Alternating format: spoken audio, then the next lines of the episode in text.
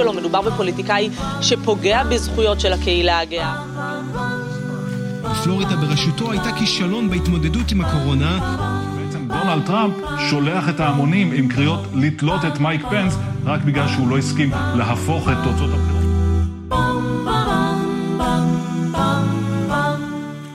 אוקיי, ברוכים הבאים לעוד פרק של אמריקה ללא פילטרים.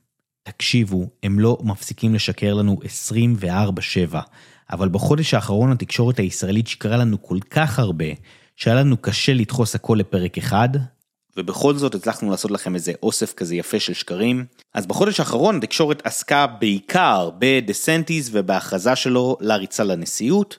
אז נתחיל ככה להיכנס לנבחי התקשורת הישראלית בחודש האחרון אה, עם הצינור, יש להם אחלה תחקירנים לפי מה שאני יודע, אז נראה שהם די ניטרלים ואובייקטיביים. בואו נשמע ככה איך הם מכניסים אותנו בעדינות ובענווה לבחירות לנשיאות ארצות הברית 2024. מצד אחד מועמד שמצטלם עם אנטישמים מוצהרים ומחבק ניאו-נאצים, ומן הצד השני אביר הקונספירציות ומתנגדי החיסונים, שהכריז בסוף השבוע על מועמדותו לראשות המפלגה הרפובליקנית ולנשיאות ארצות הברית. וואו, וואו, וואו, רגע, רגע, מי, מי זה הכתב? אה, בר שם אור, אוקיי. לא נראה לי שבר שם אור הולך להצביע לרפובליקנים בבחירות הקרובות, לא לדסנטיס או לטראמפ. טוב, אז בואו ניכנס לדבר המרכזי ששמענו בחודש האחרון אה, מהתקשורת על ארצות הברית. דסנטיס פועל נגד זכויות להט"ב. עכשיו, אם זה נכון, ודסנטיס פועל נגד זכויות להט"ב, אני נגדו. אני בטוח לא מצביע לו. אוקיי, יש לי חברים גייז וזה, ולא, לא מתאים. אם הוא פוגע בזכויות שלהם, אני בחוץ. אני בחוץ.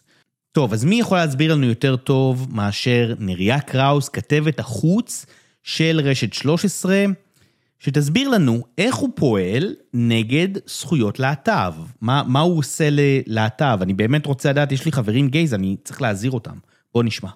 דה סנטיס אה, נחשב למועמד חזק מאוד בקרב הרפובליקנים, ובביקור שלו בישראל הוא הדגיש את העצמאות של ישראל לקבל החלטות אה, בעצמה, כמובן מעין עקיצה לעבר ממשל ביידן, אבל כדי לדבר עליו צריך להבין שבעצם בכל הנוגע לסוגיות הבוערות בארצות הברית, הוא אפילו מאגף את טראמפ בקיצוניות שלו, בשמרנות שלו, מדובר בפוליטיקאי שפוגע בזכויות של הקהילה הגאה, פוגע בחירויות של אה, נשים, וכאן מה שמעניין לראות זה שדה סנטיס היה מאוד פופולרי בקרב הרפובליקנים, ולאחרונה טראמפ מצליח להסיט את הספינה בזכות כתב האישום הפלילי שלו ולתפוס תאוצה כשה base... אוקיי, אוקיי, לא אמרת לי, רגע, מה, הוא פוגע בזכויות נשים ולהט"ב, לא רק להט"ב, גם נשים.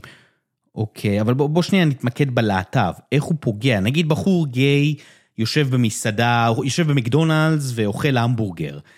מה, מה עושים לו? מה, איך הזכויות נפגעות? מותר לו להיכנס למסעדה? כאילו, איך, איך עובד העניין? אוקיי, בואו, בוא, הנה, יש פה עוד, אה, עוד פעם נריה קראוס, עכשיו היא תסביר לנו, הנה, הפעם היא תסביר לנו באמת, בואו נשמע.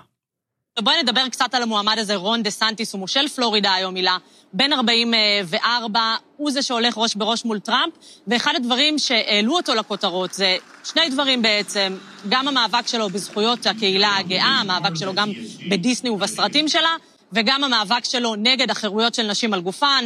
טוב, תכף נגיע למאבק להפלות ונשים על גופן והכל, אבל שנייה, אני... בוא, בוא נשאר בלהט"ב. עדיין לא הבנתי איך הוא פוגע בזכויות שלהם. איך הוא פוגע, נגיד אני עכשיו גיי, ואני מסתובב בפלורידה, ואני הולך, יש אחלה מועדוני גיי בפלורידה, מה, איפה, מה, איך כאילו, באיזה צורה, לא יכניסו אותי בכניסה, כאילו, איך זה עובד העניין. אוקיי. הנה, עוד פעם נריה הולכת להסביר לנו, אבל הפעם באמת. חבר'ה, הפעם באמת. הנה, בוא נשמע. דה סנדיס הוא מושל פלורידה שעלה לכותרות הרבה בגלל הסכסוך שלו עם דיסני, על רקע המאבק שלו בזכויות הקהילה הגאה בפלורידה. Disney may have gotten everything they wanted in Florida for the last 60 years, but there's a new sheriff in town now, and we are not backing down to that. אוקיי, okay, אני מבין שהוא נאבק בדיסני, שזה תאגיד גדול כל יכול, ש... כאילו באמת לא אכפת לי מדיסני, כרגע אכפת לי מהגייז, מהחברים שלי. מה, איך, איך בדיוק הוא פוגע? עדיין לא הסברת לי. אוקיי, אני הולך לעשות פה איזה משהו קצת, אה, קצת שערורייתי. אני חושב שאולי נריה, אני לא יודע אם זה כאישה, או זה כאילו, אולי נביא גבר, אני לא רוצה להיות מיזוגן, אבל אולי נביא גבר, גבר, גבר, אולי זה ככה, הנה גיל תמרי, נראה לי הוא גם קולגה שלה, כן. אוקיי, גיל תמרי כתב חדשות ערוץ של ערוץ 13, גם הוא, אוקיי, גם עם הרבה יותר פזם, הרבה שנים של פזם. הוא באמת יגיד לנו הפעם איך בדיוק, איך בדיוק דה סנטיס פוגע בזכויות של קהילות הלהט"ב, אוקיי? קהילת הלהט"ב. בוא נשמע, הנה גיל תמרי, הגבר, יגיד לנו עכשיו, בוא נשמע. סנטיס מאחור. אז מה האסטרטגיה עכשיו של דה סנטיס? לנסות ולאגף אותו מימין. כלומר, איסור כללי על הפלות פדרלי בכל ארצות הברית, פגיעה בזכויות הלהט"ב, מלחמת חורמה נגד דיסני, בתקווה להביא לעצמו את ה base של טראמפ, ספק אם זה יעבוד. מלחמת חורמה נגד דיסני בתקווה להביא לעצמו את ה base של... מה? אוקיי, אוקיי, אוקיי. שנייה. לא הסברת לי אבל. איך הוא פוגע בקהילת הלהט"ב? איך הוא פוגע בזכויות של קהילת הלהט"ב? איך? איך? מה, מה הוא עושה? אם מישהו פוגע בזכויות קהילת הלהט"ב, אני נגדו, אני לא איתו, אבל אף אחד לא מסביר לי. אוקיי, הפעם, הנה, די, זהו. אני סיימתי עם ערוץ 13, לא רוצה אותם יותר. אני רוצה שמאקו יסבירו לי אחד ולתמיד, איך בדיוק, איך בדיוק, דה סנטיס פוגע בזכויות הקהילה הגאה. יש לי פה חבר'ה גאים, אני, אני באמת רוצה לשמור עליהם. איך הוא פוגע? הנה, מאקו, אני סומך עליהם. בכתבה של מאקו, בתקופה האחרונה אישר דה סנטיס שורת צעדי חקיקה נרחבים נגד הקהילה הגאה. אבל מה צעדי חקיקה? מה... אוקיי? שבאופן שפוגע מאוד בזכויותיהם של הומואים, לסביות וטרנסג'נדרים. אוקיי, אז מה האמת? מה באמת קורה פה? דה סנטיס העביר חוק לגבי מיניות ומגדר, לימודי מיניות ומגדר, והחוק אומר שאסור ללמד על מין ומגדר בגילאי גן ועד כיתה ג'. מי, מי לומד בכיתה ג' על מיניות ומגדר? ללהט"ב יש זכויות שנפגעות מכך שעד כיתה ג' אסור ללמד על מיניות ומגדר. וככה עובדת שטיפת המוח. הצינור, הואילו בטובם כן להסביר לנו טיפה מנקודת מבטם המעוותת, איך הוא פוגע בקהילה הגאה. איך בדיוק? המודל של דה סנטיס דומה מאוד למודל של אורבן בהונגריה. הוא חוקק חוקים דומים שאוסרים על לימודי מגדר ועל תכנים של קהילת הלהט"ב בבתי הספר בפלורידה. הוא טוען שתרבות הוואוק, שם נרדף לפרוגרסיביות, היא לא פחות מווירוס. We refuse to surrender to the woke mob. This state is where woke goes to die. על פי החוק של דה סנטיס, אין ללמד נושאי מין ומגדר וזה כולל נושאי להט"ב עד כיתה ג'. בנוסף עד כיתה ג', אסור לקיים מופעי דרג לילדים. טוב, האם דה סנטיס הינו כישלון חרוץ בהתמודדות עם הקורונה? בוא נשמע מה יש לצינור לומר. ובעיקר הוא חוזר לבקש את תמיכת מתנגדי החיסונים, וטוען שפלורידה בראשותו, בלי סגרים, בלי מסכות ובלי חובת חיסונים, הייתה בעצם סיפור הצלחה. אבל האמת היא שדה סנטיס, כמו טראמפ, מפיץ שקרים וקונספירציות מבלי למצמץ. בפלורידה בראשותו הייתה כישלון בהתמודדות עם הקורונה. רגע, מה דה סנטיס משקר שהוא טוען שהוא התמודד טוב עם הקורונה? הוא נבחר לקדנציה שנייה בגלל ההתמודדות שלו עם הקורונה. מה? מה? רגע. שנייה, בוא נראה מה קרה לפלורידה בזמן הקורונה. כולם עזבו את LA ואת ניו יורק ואת הערים הליברליות הגדולות בארצות הברית ובאו לפלורידה.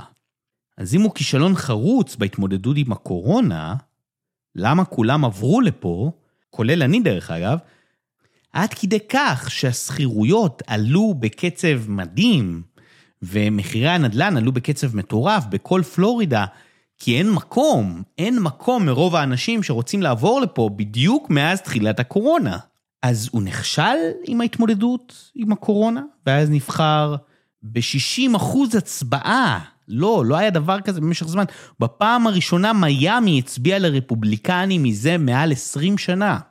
אז הוא נכשל, אבל אם בר שם אור, אם בר שם אור אומר לנו, הוא יודע מה קורה בפלורידה, מדירתו בתל אביב, הוא יודע טוב מאוד. אבל בסדר, בואו, בואו, אה, די, די, די עם דסנטיס.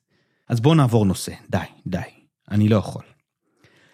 מה שחשוב לי לדעת, באמת, הנה עזבנו את דסנטיס, אבל עם טראמפ, עם טראמפ, האם טראמפ קרא לרצוח את מייק פנס? אם זה נכון, אני בחוץ. אני לא מצביע לא לא ולא לא, אני מצביע לביידן. בוא נשמע. נמשך והיה יכול להיות אה, נהדר אלמלא השישה בינואר, כאשר באותו רגע הבין מייק פנס שבעצם דונלד טראמפ שולח את ההמונים עם קריאות לתלות את מייק פנס רק בגלל שהוא לא הסכים להפוך את תוצאות הבחירות. לקח קצת זמן, אבל בסופו של דבר פנס דיבר על זה גם באופן פומבי וגם... טראמפ שולח את ההמונים עם קריאות לתלות את מייק פנס. אוי ואבוי, אם זה יהיה פה עוד פעם נשיא, זה נוראי. רגע, רגע, שנייה. אה, רגע, רגע, אה, בדקתי את העובדות. אתה מתכוון שאחרי הנאום של טראמפ בבניין הקפיטול, בהפגנה עם אלפי האנשים, עשרות אלפי האנשים שהיו בהפגנה בקפיטול, הייתה קבוצה של עשר אנשים שצעקו, Hang מייק פנס. וזה נקרא שטראמפ שלח את ההמונים עם קריאות Hang מייק פנס. טוב, אני מתחיל כבר לאבד אמון בתקשורת הישראלית, אבל אולי ניתן באמת, אולי N12, שהם קצת אה, יותר אה, אה, ותיקים ומנוסים, הם יסבירו לי האם זה באמת נכון השמועה שנפוצה בתקשורת הישראלית, שאילון מאסק הוא אנטישמי. אם זה נכון, אני מוחק את טוויטר היום. כותרת ב-N12, בזמן הכתבה, הציוץ האנטישמי של אילון מאסק. בואו נשמע. אנטישמי נגד המיליארדר היהודי ג'ורג' סורוס, מאסק צייץ בטוויטר, כי סורוס מזכיר לו את מגניטו, דמות נבל העל מסדרת הקומיקס אקסמן של מארוול, דרור גלוברמן. שלום לך, אתה אה, מצטרף אלינו, מרצה ויוצר תוכן, מגיש נקסט. דרור, ברשת יש מי שטוען שהסיבה להשוואה בין השניים היא שהנבל מגניטו, כמו סורוס, הוא יהודי ניצול שואה. כן, צריך קצת אה, רקע על הדמות הזו, דמות קומיקס אה, שחובבי קומיקס מכירים. מצד אחד הוא נבל, כלומר גיבור שלילי, מרושע. מצד שני, ההיסטוריה האישית, הסיפורית של אותו אה, נבל היא ניצול שואה, ניצול אושוויץ. רגע, לא, לא הבנתי, אבל מה, מה הוא עושה אנטישמי? לא הבנתי. הוא צייץ שג'ורג' סורוס, התומך הגדול ביותר של המפלגה הדמוקרטית, עם סכום התרומות הכי גבוה, ג'ורג' סורוס שמממן בחירות של תובעים מחוזיים, שבמיוחד עם התובעים המחוזיים שמנהלים מדיניות של הקלה על פושעים, ובכך גורמים להתפשטות הפשע ברחבי הערים הליברליות, אילון מאסק השווה אותו למגנטו, ולכן אילון מאסק, אה רגע, מגנטו גם ניצול שואה, אני מעולם לא ידעתי את זה, אבל אוקיי. ולכן אילון מאסק הוא אנטישמי בעצם. אבל לא הבנתי איך זה אנטישמי בדיוק. רגע, רגע, הם ממשיכים להסביר. שנייה. הציוץ הזה עושה לו הרבה רעש והופך לנושא מאוד מאוד מדובר בטוויטר, מאיר סביבו גל אדיר של ציוצים אנטישמיים, ובהתאם מילת הנושא, ה hashtag, The Jews, עולה גבוה אה, בדירוגים של טוויטר, זה לא מחמיא אה, לאף אחד, בטח לא למי שמודאג מגילויי אנטישמיות פומביים כל כך. בטוויטר, מאז שאילון מאסק אה, לקח את טוויטר לידיו, אנחנו רואים שהשיח האלים אפילו העלה מדרגה. אין, אין דרך אחרת להגדיר זאת. ציוץ עושה רעש והופך לנושא מדובר בטוויטר, ומילת האשטג The Jews. ברור שבטוויטר יש הרבה אנשים כאלה וכאלה, ואנטישמים, ופרו-שמיים, וגייז, ו... ואוהבי ימנים ואוהבי רפובליקנים, מה הקשר? מה, איפה הציוץ האנטישמי של מאסק? אני בכלל לא מבין, למה הם עושים את הכתבה הזאת? לאן הם מנסים לחתור? מה הם מנסים להגיע פה? אני לא, באמת לא מבין. אה, צריך גם לזכור שהשר עמיחי שיקלי אה, לא רק הדהד אותם, אלא גם חיזק אותם, את הדברים של מאסק נגד סורוס. הוא חיזק וגיבה אותם אה, על ידי ציטוט תיאוריות קונספירציה שקריות איראניות בדבר הפעולות של סורוס. צריך להזכיר, סורוס, אה, אה, מיליארדר בן 92, נוהג לתמוך בארגונים ליברליים, מה ש... אה, זה בגלל שעמיחי שיקלי, מה הבנתי. אז אנחנו מדברים על שרים מהליכוד. אוקיי, הכל למען הנרטיב. טוב. די.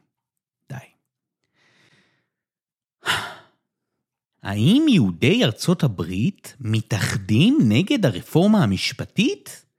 אם זה נכון, אם ממש הם מתאחדים, אני, זה, זה נוראי לנו, זה נוראי, וביבי צריך לחשוב על זה בכובד ראש.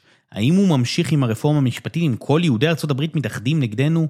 לא טוב, לא טוב. בואו נשמע את נתן גוטמן מראיין את ראשי הקהילה היהודית בארצות הברית, והכותרת של הכתבה היא ההשפעה הקשה של הקרע בישראל על יהדות ארצות הברית. יום עצמאות לא פשוט אחרי כמה חודשים לא פשוטים שבהם הקהילה היהודית האמריקנית החליטה להפסיק לשתוק. I feel that the actions of the government now are indefensible. Honestly, I feel that they're indefensible. I wish that wasn't true, but that is what I feel. We usually have a really big celebration here, and we decided this year to do something different. Because you felt that you can't celebrate? Because we felt that we wanted to be clear that what we are celebrating is the resilience of the Israeli people. You're not celebrating the Israeli government. We're not. And so I'm able now to stand on the bima and say to my community, this is the time. Write, speak, talk to everyone you know, post on social media. Express your opinion because Israelis are asking for our solidarity. הם לא עושים זאת בהתלהבות, גם לא בשמחה לאיד. הרעיון של הפגנה נגד ממשלת ישראל עדיין צורם קצת. We're always connected, and so I, though I recognize those limitations, and I always want to approach it with humility. רגע, מה זה בית אלוהים? מה זה הבית כנסת הזה? אה, רגע. נתן גוטמן לא הגיע לראשי הקהילה היהודית יהוד. הוא הגיע לבית כנסת רפורמי. הוא ידע שלא תבינו כשאתם צופים בזה, כי אתם, עד שאתם לא כולם מבינים מה זה יהודים רפורמים, למי שלא יודע, יהודים רפורמים זה זרם של כאילו יהודים שבהם אנשים חובשות כיפה, כולל המרואיינת שעכשיו הוא מראיין, ומותר להם להדליק חשמל בשבת, והם גם שמים, ב, ב, זה החוקים שלהם, והם שמים רמקולים ומוזיקה בערבי שישי בתפילות שלהם, ורבים בכלל לא רואים בהם, רובה, הרוב לא רואים בהם יהודים, כולל הרבנות וכולל מי שרוצה להתחתן, הם לא נחשבים יהודים. ונתן גוטמן היה צריך להגיע עד אליהם, לנישה המאוד ספציפית הזאת, לבית כנסת רפורמי בניו יורק, על מנת להוכיח לנו שראשי היהודים, הקהילה היהודית בארצות הברית, הם נגד הרפורמה המשפטית. אז למה עד לשם הוא היה צריך ללכת? למה הוא לא הלך לבית כנסת רגיל של חב"ד, או הוא סתם יכל לרשום סינגוג נירמי בגוגל ופשוט להגיע לבית כנסת הקרוב אליו, ואולי בוושינגטון אפילו?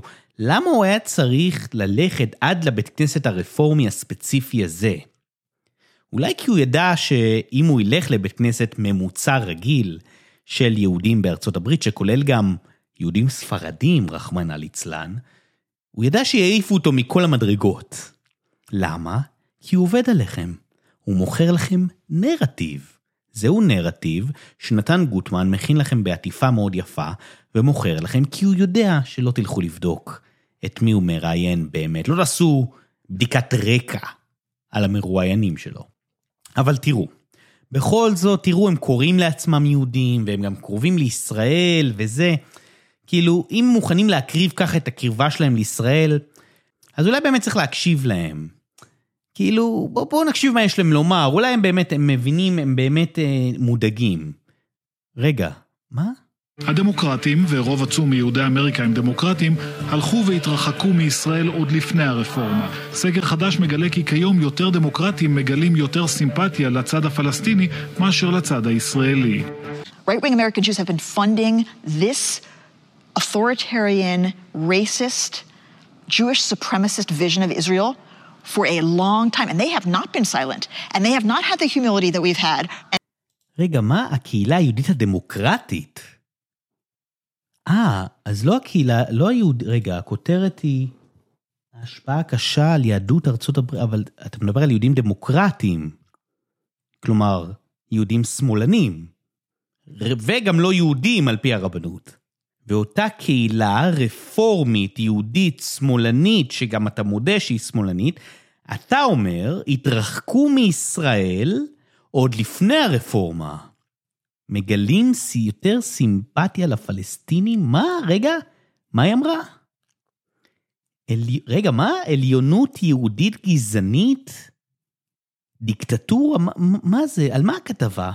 רגע, אז, אז על מה הכתבה? שבגלל הרפורמה המשפטית, יהודים, או מתחזים ליהודים, או יעני יהודים, שמאלנים, דמוקרטים, על פי מילותיך, שמתנגדים לישראל, ממשיכים להתנגד לישראל בעקבות הרפורמה המשפטית. אבל אמרת לנו שהם החליטו להפסיק לשתוק אחרי מה שהם ראו עם הרפורמה. רגע, מה, מה, פלסטינים? סימפתיה לפלסטינים? טוב, אני חייב הפסקה מאמריקה, די. אני חייב הפסקה מאמריקה. אני לא יכול לדבר יותר על אמריקה, זהו, נגמר. די. האם בגרמניה מפלגה נאצית בדרך לשלטון? וואי, רגע, יש לי חברים בברלין וגם יש לי חבר בפרייבורג, אני חייב להגיד להם לעזוב ומיד. כן, שלום ארד. אנחנו מדברים כאן על דרמה של ממש בגרמניה, אחרי שסקר של השידור הציבורי הגרמני קבע כי מפלגת אלטרנטיבה לגרמניה, אה, המפלגה הימנית פופוליסטית קיצונית, מצליחה להשיג 18% מן הקולות. למעשה, התוצאה הכי טובה שלה אי פעם, ובכך גם משתווה למפלגת השלטון הנוכחית. עכשיו, למה זה כל כך דרמטי, ארד? זה אומר למעשה שכמעט כל אזרח חמישי בגרמניה מוכן היום לבחור במפלגה שרבים טוענים שהיא ממש מפלגה ניאו-נאצית. מפלגה שמגמדת את השואה, מפלגה שמנהיג המפלגה שלה אמר רק לפני כמה שנים. אה, שה... נאציזם, שהתקופה הנאצית היא בסך הכל השלשת ציפורים בעבר גרמני מפואר. איך מסבירים את זה כאן? אומרים, הציבור הגרמני מאוד מאוד לא מרוצה מהממשלה הגרמנית, מהתפקוד שלה במלחמת אוקראינה, רוסיה, מהתפקוד שלה בכל מה שקשור למיתון הכלכלי. עכשיו, נכון ארד, למזלנו, יש עוד שנתיים עד לבחירות כאן בגרמניה, אבל מאז פרסום הסקר לפני אה, יומיים, טוענת מפלגת אלטרנטיבה לגרמניה, ולמעשה קוראת לבחירות אה, מקדימות. וטוענת, הממשלה הגרמנית איבדה כאן את המנדט שלה. לצורך העניין, פרשנים אה, פוליטיים בכירים בגרמניה טוענים שיש סיבה ממשית לדאגה. פיו, אוקיי. כמו שאמרה אנטוניה ימין, יש עוד שנתיים עד לבחירות, למרות שהנאצים האלה קוראים לבחירות כבר עכשיו, אז טוב, אוקיי. אפשר לנשום, הנאצים לא עלו עדיין לשלטון, אבל הם בדרך, וצריך להיזהר. אוקיי, הכותב פרוגרסיביות במבחן, בטוויטר, משתמש בשם פרוגרסיביות במבחן, שאל את אנטוניה ימין, מתחת לכתבה שלה שהיא העלתה בטוויטר, האם הם באמת נאצים, או שמי שקורא להם ככה, הם אותם אלה שקוראים לכולם נאצים? ציטוט מהציוץ שלו. אז אנטוניה ימין ענתה לו, ופה הנה היא הולכת להסביר לנו למה, למה הם נאצים. כאילו, נגיד אני קורא למישהו נאצי, צריך להסביר למה. אז הוא שואל למשתמש האם הם באמת נאצים, או מי שקורא להם ככה הם אלה שקוראים לכולם נאצים, שיש הרבה כאלה היום. אז אנטוניה ימין עונה לו, והנה אני מוכן לתשובה המאוד יפה שלה, רגע, מה היא אומרת? ממליצה לך לעקוב, מה הקשר? אוקיי. ממליצה לך לעקוב אחרי ההשטג, מה פתאום נאצים, אצל משתמש בשם פוליטיק 1871, יש שם שלל דוגמאות, תחליט אתה אחרי שתקרא. אז את אומרת לנו, לכו לעמוד של פוליטיק, לאשטג מה פתאום נאצים. טוב, אז טוב, בוא נלך, אני חשבתי שיש לה אולי תשובה אם היא קוראת בחדשות אה, של ישראל, קוראת להם נאצים, בוא נראה, בוא נראה. אוקיי, הנה ההוכחה. חברת הנהגת ה-AFD, שזאת המפלגה הכביכול נאצית על פי N12, בברנדנבורג, אנה לייסטן משתפת באינסטגרם שלה את הלוגו של הארגון הנאו-נאצי פורזיים רבולטה. היא משתפת, ב... אז אוקיי, טוב, אוקיי. בוא נלך, אז, אה, אז היא משתפת בעצם ארגון אחר נאצי, אז בואו נראה למה הארגון הזה הוא נאצי, הארגון שבו אותו היא משתפת. בואו נראה מה מתנגד הארגון, הוא מתנגד ל... בואו נראה, אה, בטח הולכים להתנגד ליהודים וזה. רגע, מתנגדים לחיסונים, ב... אוקיי, חובת חיסונים. מה זה? מתנגדים לקומוניזם? אה, לקומוניזם, אוקיי, גם אני מתנגד לקומוניזם. מתנגדים לארגון הלהט"ב. גם אני די מתנגד לארגון, לא ללהט"ב, לארגון. מתנגדים להגירה המוסלמית לגרמניה. גם אני מתנגד להגירה מוסלמית, במיוחד לא חוקית, לאירופה. אה, אוקיי, טוב, בואו בוא נראה, אמרנו שהם נאצים, והוא אמר לנו שהיא שיתפה את הלוגו שלהם, של הנאצים האלה, שקוראים להם פפור זהיים רבולטה. בואו נראה, הם מה זה בעד משפחה מסורתית ולא אימא ואימא ואבא ואבא, אבל גם פה בישראל יש הרבה כאלה, אוקיי. כלומר, ההוכחה שמפלגת AFD נאצית, היא בגלל שחברת ההנהגה של ה-AFD בעיר ספציפית, ברדנבורג, אנה לייסטן, שיתפה באינסטגרם שלה לוגו של ארגון שאותו user פוליטי קורא לו ניאו-נאצי, ולא מוצא שום דבר נאצי, אני, כל, אני די מסכים עם כל מה שהוא אומר, הוא, הארגון הזה, אז זה די מוזר. אוקיי, הנה, או הנה, מצאנו הוכחה. מרי, או הנה, מצאנו, אוקיי. אה, אוקיי. מרי תרז קייזר, בחורה די יפה, וואו, אני צריך, תעשו גוגל, אני... וואו, מה זה? יש גרמניות יפהפיות. מרי תרז קייזר מה-AFD, במהלך קמפיין הבחירות שלה, אוקיי, אמרה מוות ליהודים, או... אה, לא, אוקיי. במהלך קמפיין הבחירות שלה, כינתה פליטים מאפגניסטן אנסים. הבוקר נקנסה בשל כך על ידי בית המשפט בסכום של 6,000 יורו.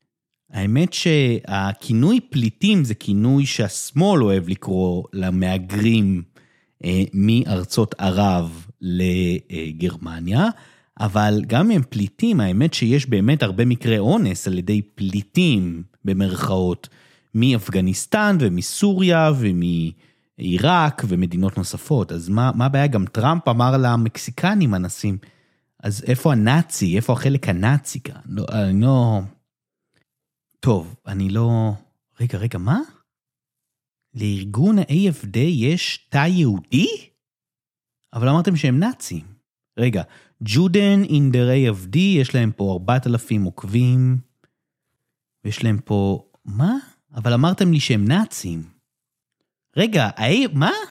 רגע, רגע, מה? ה-AFD תומך בהעברת השגרירות הגרמנית מתל אביב לירושלים, ויש לו תא יהודי? אז אה, אנטוניה, שיקרת לנו.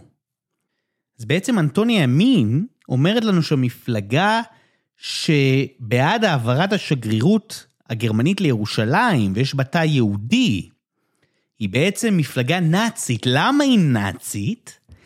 כי המפלגה לא מסכימה עם נרטיב הפרוגרסיב, השמאל, הווק. אז היא מפלגה נאצית, ימנית קיצונית. זאת התקשורת הישראלית, והם יודעים שאתם לא תלכו לבדוק את זה, כי אתם לא דוברי גרמנית, ואתם סומכים עליהם, מנסים לפחות, כי מה, גם על גרמניה ישקרו לכם? על הכל ישקרו לכם. כי הם מקור האמת היחיד. ומי שלא מסכים איתם, הוא fake news. הם לא באו למקצוע בשביל הכסף, אין בזה כסף בעיתונות. אני אומר לכם כבר, אם אתם, מי שבא לעשות כסף לא הולך לעיתונות. בהייטק יש יותר, מבטיח לכם. הם באו בשביל הנרטיב. בשבילם חקר האמת הוא חקר ה... איך לשכנע אתכם שהאמת שלהם היא האמת. וזה מה שכל כך מסוכן. הם לא רואים בדעותיהם כדעה, או בערוציהם כערוץ חדשות נוטה לשמאל. הם רואים באלה כאמת, כאמת האובייקטיבית. ולכן כל מי שלא איתם, הוא בעצם לא לגיטימי. לנין קרא להם אידיוטים שימושיים. הם עוזרים לאליטה לשמור על הכוח שלה, ואם תשבו איתם לארוחת ערב ותיכנסו לדיון עומק, לדיון באמת עומק על החיים, על פילוסופיה, אתם תראו שלאותם עיתונאים אין הרבה מאחורי האיפור. גם אם יש אינטליגנציה, ויש אינטליגנציה, היא קבורה במוח ששטוף באג'נדה, שטוף בנרטיב, שאותו הם ימשיכו לקדם עד שיכבו האורות. אמריקה ללא פילטרים, נתראה בפעם הבאה.